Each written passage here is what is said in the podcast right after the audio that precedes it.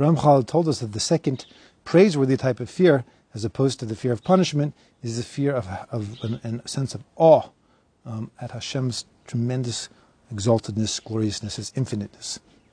Okay, so he says that's called that was called that was called fear. Uh, Yiras HaRomemus, Hashem, a fear of Hashem's exaltedness. He says, but that's not even what we're talking about here. He says the the fear that we are explaining now, which is Yiras HaChet, fear of sin, okay, is really like a is like a an extension. It's like a, a second category um, of fear of God's exaltedness that we mentioned. Um, and it's really, so even though it's like an extension of it, it's also a category on its own, stands alone.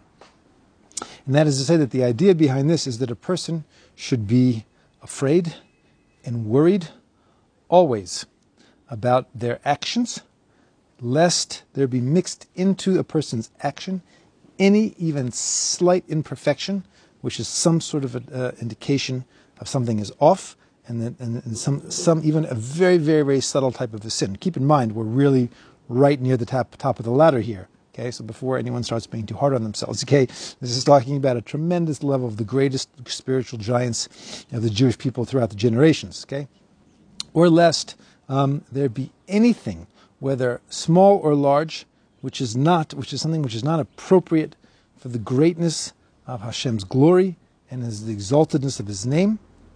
Um, you know, you're, you're, constantly so aware of what you're doing um, because you're concerned that you're going to do something which isn't fitting to be doing in terms of your, the way you relate to Hashem. And a person you, says you can see the great relationship between this fear and the fear of exaltedness that we mentioned. Okay, that we mentioned. Says in, in, fact, it sounds so far, it sounds exactly the same. Says, says, what's exactly the difference? He says because the the actually the the ultimate purpose of both of them is that a person, whether it's fear of exaltedness or fear of sin, it's the same goal, which is that a person shouldn't do anything which is against God's um, exaltedness and glory. So then, what's the difference between them? It says, why should, why should it be that fear of sin is considered to be a separate thing on its own? It's called, has a separate name. He says, he says this is why. Because Yiras HaRomemus, when, when we discussed um, a sense of awe at Hashem's exaltedness. As he at the time he specified, when is that? That's something you know. I mean, it's that, that it's almost like um, you know, if you're climbing Everest, you know, you get to the top of Everest and uh, or, or, near the top, and the oxygen is so is, is so is so low there that you can't stay for very long.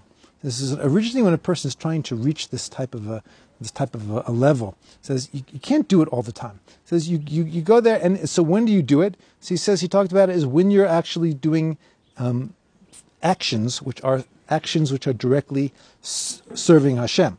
Okay, so. So either at the time, let's say when you, when when you are um, when you're doing a mitzvah, when you're davening, when you're you're, you're, doing working specifically working on uh, uh, on some sort of a character trait right this moment.